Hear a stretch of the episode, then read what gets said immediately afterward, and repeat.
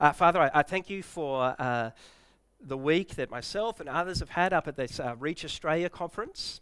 Uh, we thank you for the vision uh, of bringing together uh, various movements from around the country. We, and we just pray that you would indeed bless that and, and we would see many, many tens of thousands of people coming to know our Lord Jesus, that his name might be honoured and praised all the more.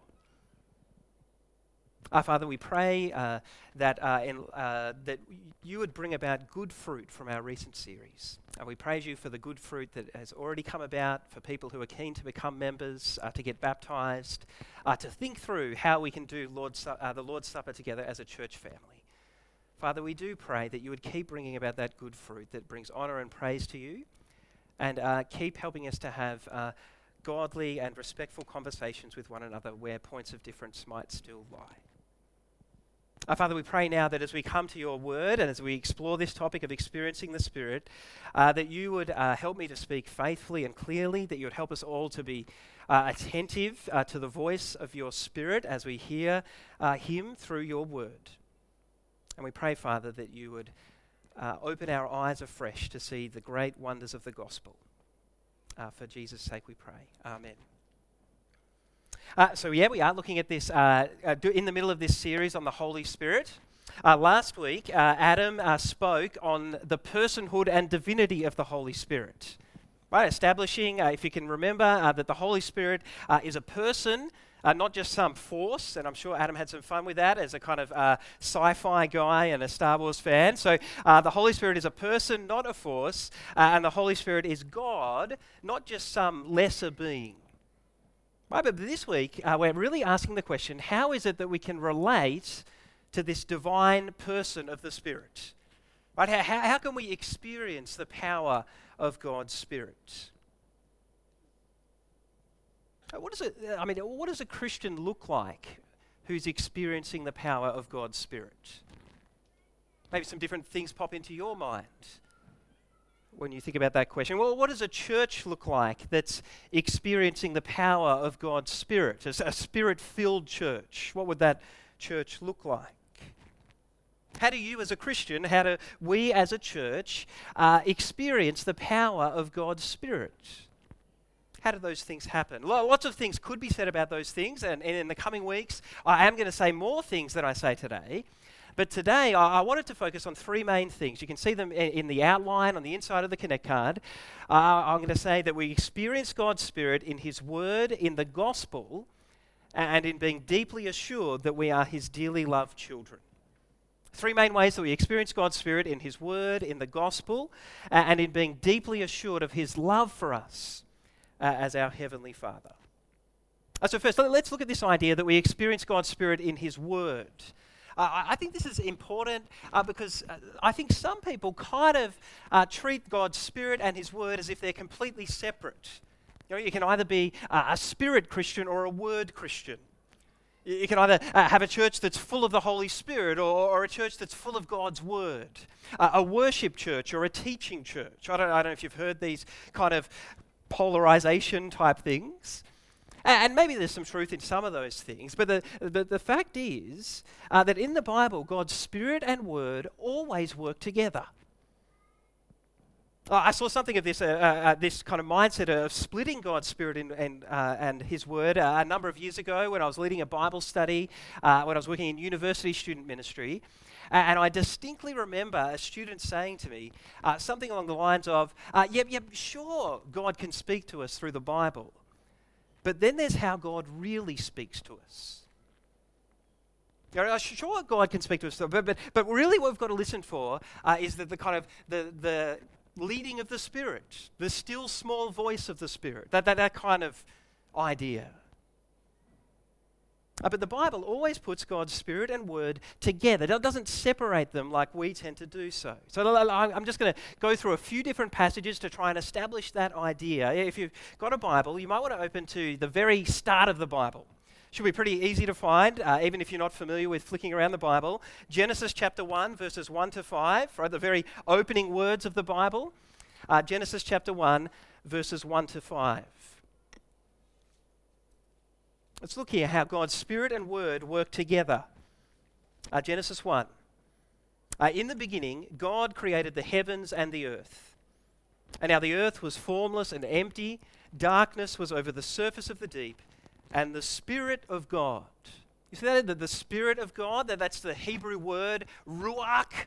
I like saying that because it's a bit guttural, you know, ruach. But throughout the Bible, it could be translated as the wind of God or, or the breath of God. I think they get it right here. This is the Spirit of God that's hovering over the waters. So we've got the Spirit of God, and then look in verse 3, we've got the Word of God. And God said, Let there be light, and there was light. God saw that the light was good, and he separated the light from the darkness. God uh, called the light day, and the darkness he called night. And there was evening, and there was morning, the first day. Right, so there's lots of details there. We're not going to look at it. Uh, but the, the, the question is how did God create the heavens and the earth? How did God create all physical life as, he, as we know it? He did it by the power of His Spirit and Word working together. The Word of God, empowered by the Spirit of God, brought into being everything. We experience God's Spirit in His Word. It's there right from the opening pages of the Bible. We see the same thing uh, in Ezekiel's vision, in Ezekiel chapter 37. A little bit trickier to find uh, if you're not familiar with the Bible, but uh, if you open up a Bible uh, roughly at the middle, uh, you fair chance you'll land in the Psalms or Isaiah. Flick on a few books from there. Uh, eventually, you'll come to Ezekiel. Ezekiel chapter 37. a wonderful vision that Ezekiel has. Ezekiel's a prophet of God. Eh, and uh, if you uh, get to Ezekiel chapter 37, you'll see there in verses 1 and 2 uh, that Ezekiel's kind of caught up in God's spirit. and he's having a dream, a, a vision of some sort. and in the vision, he sees a valley of dry bones. Uh, if you've got the passage open, you, you look down in verse 11 and you'll see that these dry bones give us a, a picture of the spiritual condition of God's people. God's people are spiritually dry. In fact, they're dead. God's people, Israel, need new life. Uh, so look in verse 3. God says to Ezekiel, uh, Son of man, can these bones live? And you can like the subtext. Ezekiel's kind of like, well, it doesn't look good, God. Uh, but he does say, Our Sovereign Lord, you alone know. Right? All things are possible for you, is the vibe here. So in verse 4, God says, prophesy to these bones. Say to these bones, dry bones, hear the word of the Lord. Hey, isn't that funny? Here's God's people that need new spiritual life. And, and what does God say? He says, preach to them, speak to the bones. Let the bones hear the word of the Lord. And what's the word of the Lord? We'll look in verse 5. God says, I will make breath enter you. Same word as Genesis 1. I will make Ruach enter you. I will make my spirit enter you, God says, and you will come to life. I will attach tendons to you and make flesh come upon you and cover you with skin. I will put breath in you, and you will come to life. Then you will know that I am the Lord. Genesis 1 How does God create all physical life? He does it by the power of His Spirit and Word working together. Ezekiel 37 How does God create new spiritual life?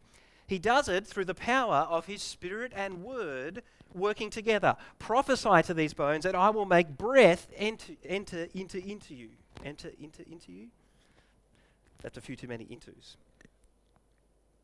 So we, uh, uh, we're building this picture. We experience God's Spirit through His Word. Uh, then flick into the New Testament, uh, 2 Timothy chapter 3, verse 16. 2 Timothy 3, verse 16. Uh, some of you might have heard this verse before. Uh, Paul's writing to Timothy, uh, and he says to Timothy uh, in verse 16 All scripture is God breathed and is useful for teaching, rebuking, correcting, and training in righteousness. He's saying all, all scripture has been breathed out by God, Paul's saying.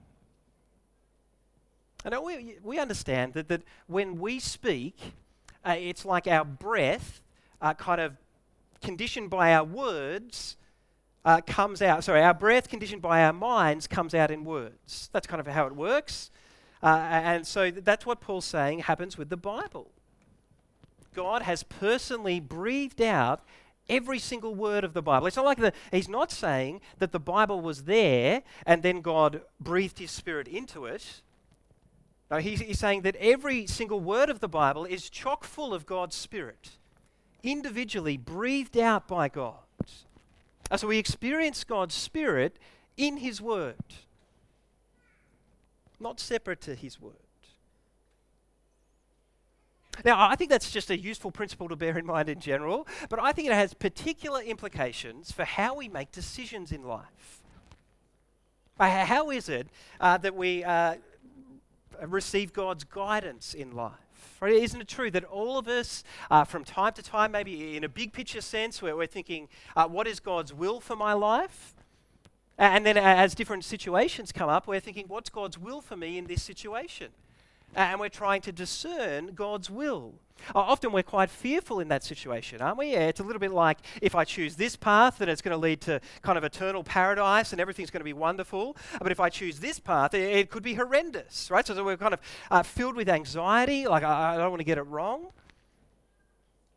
Should I do this course at university? Or maybe I should do a different course? Or, or maybe I shouldn't be at uni at all? Should I uh, marry this person? Should I stay single? Maybe that's what God wants for me. Or should I take this new job or, or stay in my current job? Should I stay in this city or this suburb or, or, or move to another city or another suburb? Oh, we're faced with all these different choices, and at some point in the mix of that, I reckon we're asking, uh, we're, we're listening for the voice of God, aren't we? We're, we're, we're looking for some guidance you could say we're looking for the leading of God's Spirit, the voice of God's Spirit. And that's a great thing to do. But the question is, how do we hear God's Spirit? I think most of us, uh, in a dominant sense, uh, do two different things. Uh, on the one hand, uh, most of us uh, are looking for a particular sort of peace in our hearts about a decision. I don't know if this is true for you, but you're kind of uh, in that state of, of, flux and anxiety and fear. And then you, are thinking, well, when, when I land on the right decision, I'll really feel at peace about it. Now, I'm not dissing that. Like, God can actually, legitimately, of course, give us peace uh, about a particular decision that is a, a wise and godly decision. Uh, but there are a couple of problems with it. The first is that I know people who've been really at peace with decisions that are completely against God's word. We've got to be careful of making peace in our hearts the main measure for doing God's will, don't we? It's possible for our yeah, for us to be really at peace with doing something that's completely disobedient. And the second problem with this idea is that sometimes doing God's will does not bring peace, at least not initially, isn't it? Sometimes doing God's will is really quite unsettling. It's the narrow path that leads to life. And so we've got to be careful about saying, well, if this is God's will, I'll feel really at peace about it. Uh, another dominant way is that we, uh, we look for open doors, don't we? If God keeps opening these doors, then, then it must be God's will. That's how I discern the voice of God. And, I'm once again completely fine with that. The Bible does talk about God opening doors, uh, but not every open door is a sign of God's will. You know, I think uh, some of us, uh, you might be familiar with the book of Jonah, the story of Jonah.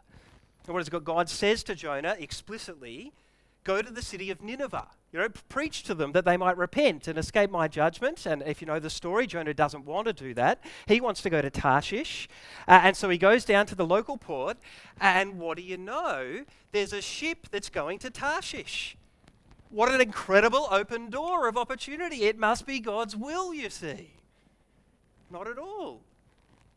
God clearly said, go to Nineveh, but there's an open door. See, we must be careful about assuming that every open door is a sign of God's, uh, God's will to us. Uh, so, how is it that we listen to God's Spirit? How, how do we discern God's will? Oh, well, I think the most reliable way is to look at God's Word. And by saying that, I don't mean uh, that that kind of like uh, Bible lottery type vibe where you, you, sit there and the Bible, you sort of pray, Dear God, please guide me about what to do in this situation. You open up at a random page and kind of plonk, plonk your finger somewhere. And you're like, that must be the will of God for my life, right? That's not what I'm talking about. But I'm talking about how God shapes us through His Word by the power of His Spirit so that increasingly we become the people that He wants us to be and therefore we do the things that He wants us to do.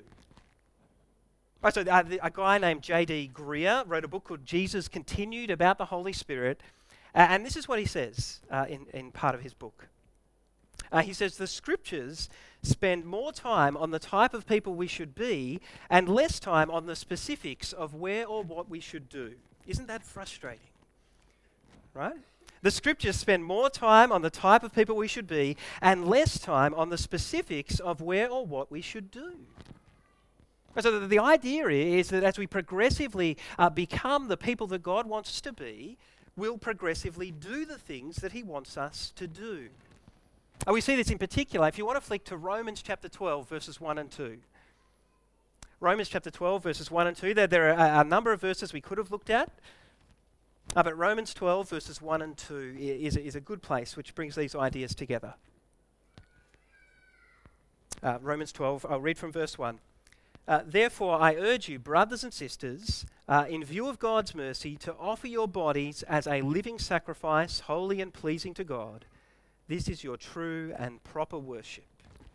Uh, do not conform to the pattern of this world, Paul says, but be transformed by the renewing of your mind, uh, because then you will be able to test and approve what God's will is his good, pleasing, and perfect will. So you see, you see Paul's train of thought in this passage. He says, Become the person that God wants, me, he wants you to be. In response to his grace and mercy to you in the gospel, worship him appropriately in a true and, and proper way. Uh, which is really to say, give your whole life to God because in Christ he gave his whole self for you. Worship Him rightly. Uh, don't be conformed to the patterns of this world, He says. Don't just go with the flow of our culture on absolutely everything, uh, but be transformed by the power of God's Word and His Spirit that your mind would be renewed. Uh, and he's, because He says, then you'll be able to discern God's will His good, pleasing, and perfect will. And this is the dominant thrust of the New Testament. Become the person that God wants you to be by the power of His Word and His Spirit, and increasingly you'll do the things that God wants you to do. Not because He gives you a special revelation in the moment or provides an open door necessarily or gives you a particular peace in your heart, but just because you're becoming more like Christ. Right? Uh, so I think this is a, a, an important implication for the fact that we experience God's Spirit in His Word. You we want to know God's will for your life, God's will in this particular situation. Uh, on one level, I want to say just get busy becoming the person that God wants you to be. Uh, we experience God's Spirit in His Word. Uh, the other points might be, not be quite this long. Uh, we experience God's Spirit in the gospel. That's the second thing. So, the gospel uh, being the core message of God's Word really, the, the, the message of what, the good news of what God has done for us in the Lord Jesus Christ. Uh, this, uh, I want to look at Galatians chapter 3. Uh, it's there in the Connect card, Galatians 3. And in particular, we'll look at verses 1 and 2. Uh, in this passage, if you're not familiar with Galatians, in this passage, Paul's reminding the Galatians of how they first became Christians. Right? How, is it that they first received God's Spirit into their life? Uh, so have a look there in verse 1. He says, before your very eyes, uh, Jesus Christ was clearly portrayed as crucified. Now, obviously, that didn't happen literally. Well, maybe not obviously, but, but these uh, believers in Galatia, uh, they weren't in Jerusalem when Jesus was crucified. So it's not that they saw Jesus crucified. How is it that Christ was clearly portrayed as crucified? It's in verse 2. It's through what they heard, Paul says. So Paul's saying that, that as he preached the gospel to these people in the power of God's Spirit, uh, they saw Christ crucified, uh, not just in an abstract and general way, they saw Christ crucified for their sins. Christ was kind of vividly portrayed before them. Uh, they were captivated by Christ so much that they put their faith in him. They believed in the gospel. And so at the end of verse 2, Paul says, uh, as a result of hearing and believing the gospel, uh, they received God's Spirit. how do we experience God's Spirit? Uh, not primarily by asking for God's Spirit, but by believing the gospel. That's how we received the Spirit in the first place, uh, and that's how God's Spirit continues to be active in our life. It's as we, as we turn away from our sin and put our trust in Christ that God's Spirit continues to work. Uh, and by believing the gospel, I don't just mean believing it in a kind of box ticking intellectual way. I mean believing it in a deeply uh, experiential way. As the Spirit of God makes the truths of the gospel come alive in your life. That's the work of the Spirit. Oh, I see this in my own story. Right? I grew up in a Christian family. Uh, I, uh, my family, a bit like the Martins, you know, where we used to look at the Bible together. Uh, I knew John 3.16, for example. Right? For God so loved the world that he gave his one and only Son, uh, that whosoever shall believe in him will have eternal, uh, will not perish, but have eternal life. I, I knew lots of stuff, but there was a particular point where God's Spirit made the truths of the gospel come alive in my heart. Many of you have experienced this. Well, where uh, you knew not just that Christ died for sins in general, but that Christ died for your sins. Or you saw Christ crucified on the cross and you knew that that wasn't just a nice historical curiosity, but that he had to do that for your sins. That's the work of the Spirit. I knew that not just that God loves people in general in a vague, amorphous, kind of abstract way, but that God loved me. He loved me so much that he sent his son to die for me. Uh, so all of a sudden, the, the, truths of the gospel come alive in, my, in your heart. In, they came alive in my heart. And Paul's saying that's what happened for the Galatians. They saw Jesus Christ clearly uh, before them, Christ crucified for their sins. Uh, I wonder if that's happened for you. Like, are you familiar with this work of the Spirit? Uh, perhaps you're someone who believes in a kind of intellectual way that Christ died for sinners. Are you quite comfortable ticking that box? Uh, but has the Spirit opened your eyes to see the fact that, that, that Christ died for your sins? That you're so sinful that the glorious Son of God had to die for you, had to be crucified for you and your sins. Now, many professing believers believe, at least on some level, that God loves sinners. But they could never believe that God loves them. Has God's Spirit opened your eyes to see that God loves you? That He sent His Son to die for you? In that sense, that there is a sense in which there can be believing and believing, or, or different types of knowing. I, I, don't say that to kind of cause you to be all introspective and kind of doubt your own faith. And if you've ever had a doubt, you know, you, you like. But there are different kinds of knowing. And, and, the Spirit of God does bring a deeper kind of knowing into the life of a genuine Christian. Uh, Jonathan Edwards uh, kind of has a particular illustration to try and capture these different types of knowing. Uh, he talks about, he says, uh, imagine that there's someone who has never actually tasted honey before. There's Someone who's never actually tasted honey, honey uh, but someone's told them that honey is sweet. Well, that's a type of knowledge, isn't it? Right? They, they know that honey is sweet. Uh, but then one day, someone actually gives them some honey. And it's kind of, as the honey, the sweetness of the honey sits on the, on the taste buds on their tongue, it's like their whole head's exploding with sweetness. There's this wonderful experience of the sweetness of honey that they've never had before, even though they always knew that honey was sweet. And Jonathan Edwards says that's what it's like when the Spirit of God brings the truths of the gospel home to someone's heart. You may have always known that, Christ died for sinners, but you'd never really tasted the bitterness of your own sin that put Christ on the cross.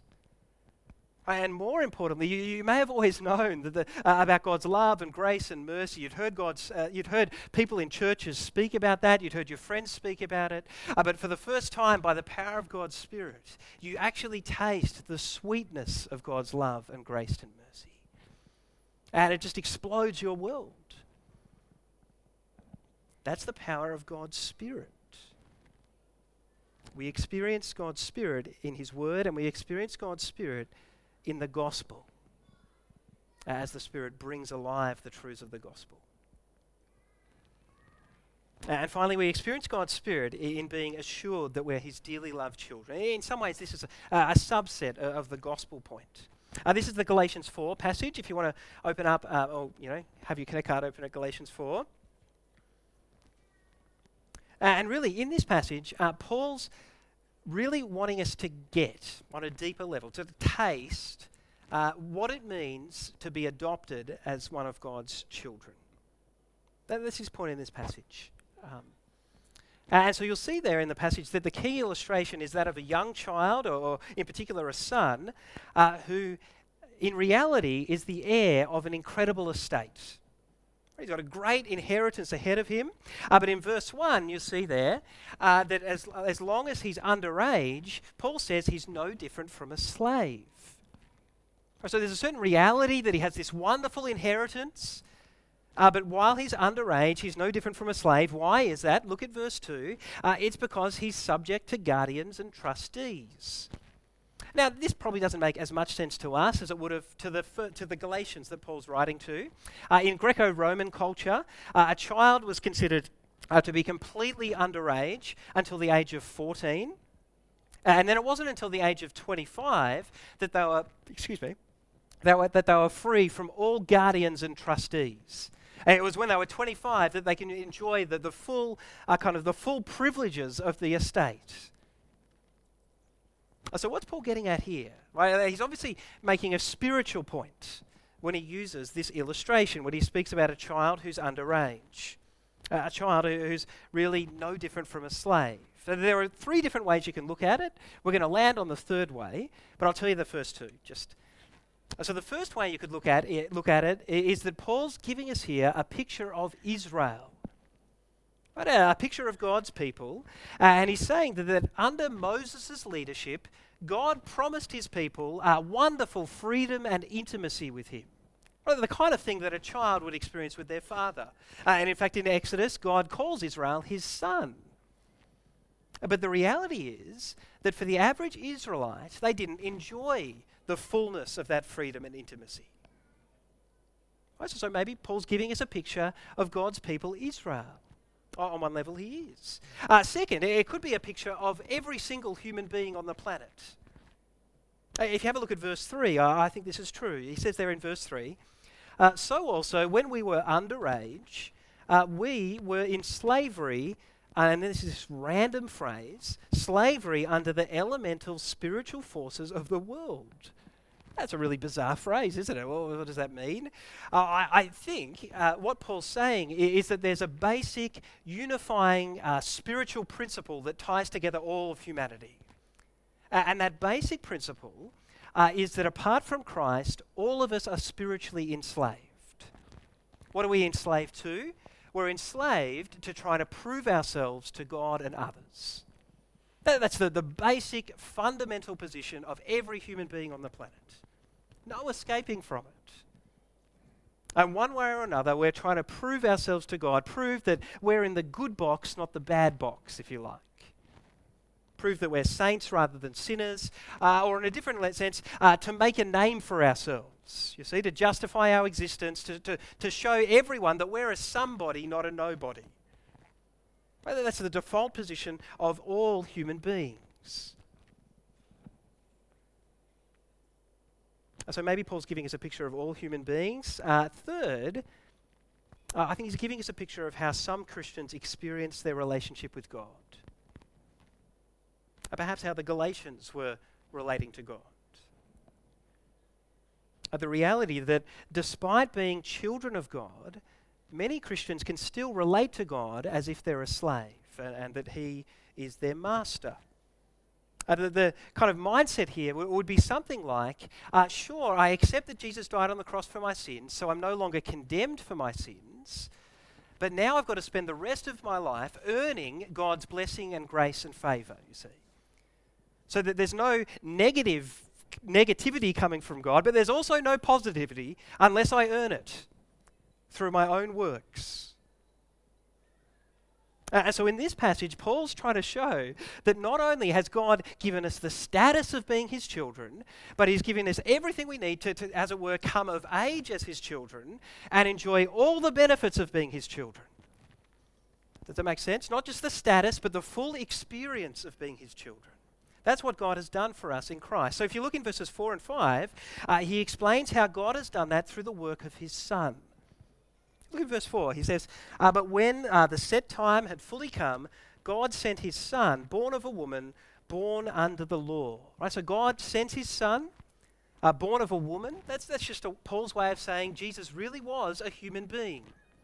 Right? Born, uh, uh, and born under the law, uh, which is to say, like all human beings, Jesus was obligated to obey God's law.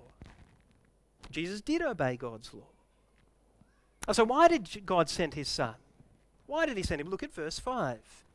He sent him to redeem those under the law. To redeem. Uh, here in Australia, uh, everyone who lives in Australia lives under Australian law, don't they? Uh, so, if uh, you break a, a, law of the Australian government, uh, sometimes the consequence of that is, well, nearly always, but sometimes it, it comes as a, a financial penalty you know, your, your speed, you get a financial penalty in the, in the post or some other way, right? And of course, if you don't pay those penalties, uh, in the end, you accumulate a massive debt to the Australian government. Uh, well, Paul's saying here that it's a little bit like that for every single human being. Every human being is born under God's law. And of course, all of us disobey God's law in many times, in various ways, every single day. And so there's a penalty that must be paid that, that penalty, the, the, our spiritual debt to God, uh, just accumulates more and more every day of our lives. And what Paul's saying here is that in Christ, in sending his Son, God paid off that debt in full. You know, it's as if you had, you know, 20,000 parking tickets and you owed this massive debt to the local council. Uh, and then one day you just get a notice that says, paid in full. Right? That, that, that's what Christ has done, Paul's saying. God sent his son to redeem us from all of our spiritual debts. Right? Why did God do that? Why did he want to redeem us? Look at the end of verse 5. God wanted to redeem us because uh, that we might receive adoption to sonship.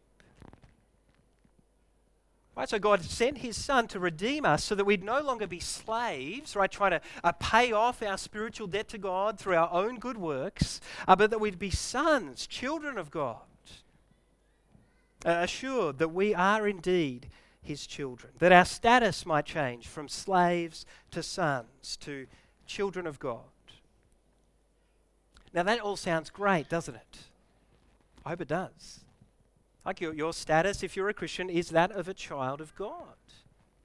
If you're here and you're not a Christian, that's the status that's held out to you. But think back to the start of, the, uh, of this passage. What good is it being a son, a, a child, uh, if really you're no different to a slave? You, the, you don't experience the blessings of being a child. What good is that? So God sent his spirit. Well, that's why God sent his spirit. Verse 6. Paul says, because you are sons of uh, because you are his sons, God sent the spirit of the Son into our hearts, the spirit who calls out, Abba, Father. So, so God sent his Son, the Lord Jesus Christ, to die on the cross for us, to secure for us the status of being his children. And then God says, No, that's not enough. I send my spirit to secure for my children the full experience of being my children. Not just a, kind of intellectual status that you can tick and say, Yes, I know I'm a child of God, but the, the full experience of being a child of God. It's a little bit like when Jesus was baptized in the Gospels. Remember when Jesus is baptized in water and, and the Holy Spirit comes down from heaven and the, and the voice from heaven says, uh, You are my son whom I love. With you I am well pleased. And Paul's saying that's what happens when someone becomes a Christian. God sends his son into their heart uh, to assure them, uh, This, uh, you are my child whom I love. With you I am well pleased. Uh, so, assured by God's Spirit, Paul says, uh, we cry out to God. We call to Him. We cry out to Him. This is, this is what uh, the, sp- the life of a spirit filled Christian looks like. You know, my kids, uh, if they fall over and hurt themselves, uh, they just cry out to me. No inhibitions, right? No regulation on how loud they're going to be. They just cry out to me because they know I'm their dad. Right? And the reason they do that is because, because for the most part, they know that I'm there. You know, that, that's the mark of a Christian who's filled with God's Spirit. A Christian uh, has a deep sense that their Heavenly Father is present with them. Their Heavenly Father's with them, and so they can cry out to Him at any moment. I don't know about uh, you. Uh, perhaps you're a child uh, and you cried out to your parents, or, maybe you've got children. Uh, certainly, my children almost never cry out to me as father. You know, they fall over, father! You know, that just doesn't happen, right? They cry out to me as dad or daddy or, or even dada, Charlie runs with sometimes, right? Right? And that's what Paul's saying here that, the God gives us a, a special kind of intimate, it's not just formal. Right? Paul says we, we, uh, the Christian who's filled with God's Spirit cries out to God as Abba, Father. Right? ABBA, of course, has nothing to do with the Swedish rock band. Uh, like that word ABBA, right? It's, it's a word like Papa, Daddy. Now, you might not. I'm not saying that you should go around and start calling God Daddy every time you pray. But it's giving us a picture uh, of the level of affection and intimacy that God wants us to have with Him as His children. So, the first mark of a Christian who's filled with God's Spirit uh, is this deep assurance of God's love for them, and His love for them as, as one of His children. Uh, what might this, uh, just trying to give you a picture of what this might look like. Um, imagine that I'm walking along the, you know, walking along the path, and, and imagine this is Charlie here, right? I'm, I'm holding, uh, and in that moment, you see us walking along, and Charlie's status, of course, is that of my son. Right? But if I was to pick Charlie up in my arms and give him a hug, and hold him close to me and give him a kiss and, and whisper in his ear, Charlie, you are my son whom I love. And I love you, uh, not because of everything you do, like ticking all the right boxes. I love you just because of who you are. I'm pleased with you. You don't have to earn that. It's just an unconditional, unconditional gift. If I did that, I reckon that Charlie would feel more my son. Of course, he was always my son. That status was always there. But that's the experience, right? That's the work of God's Spirit. That's what Paul's saying here. The work of God's Spirit brings alive our status as children of God. It brings it to our hearts and assures us of His love for us as His children. And verse 7 uh, the Spirit also uh, assures us of our privileges of God's children, right? God's love for us as His children and our privileges as His children. Look in verse 7 there. Uh, Paul says, So you are no longer a slave, but God's child. And since you are His child, God has made you also an heir. Uh, when I was in primary school, I had a friend, at least for a period of time, uh, who, whose dad was the principal of the school, right? Which had its pros and cons. Uh, but his dad, uh, one of the things I noticed about my friend uh, is that he walked around the school with absolute confidence and assurance. Right, where, did, where did that come from? It came from the fact that his dad ran the place. You know, he walked around, chest puffed out, head held high, because his dad ran the joint. And Paul's saying that as Christians, God gives us His Spirit uh, so that we would know deeply and profoundly that our Heavenly Father doesn't just run some school, but He runs the entire universe. Our Heavenly Father doesn't just run the universe, He owns the universe. He created it, He made it, it belongs to Him. And so, as children in His family, we are heirs of everything. So that, is, that means that as a Christian, whatever's going on in your life, you can walk around with your head held high because your Father runs this place.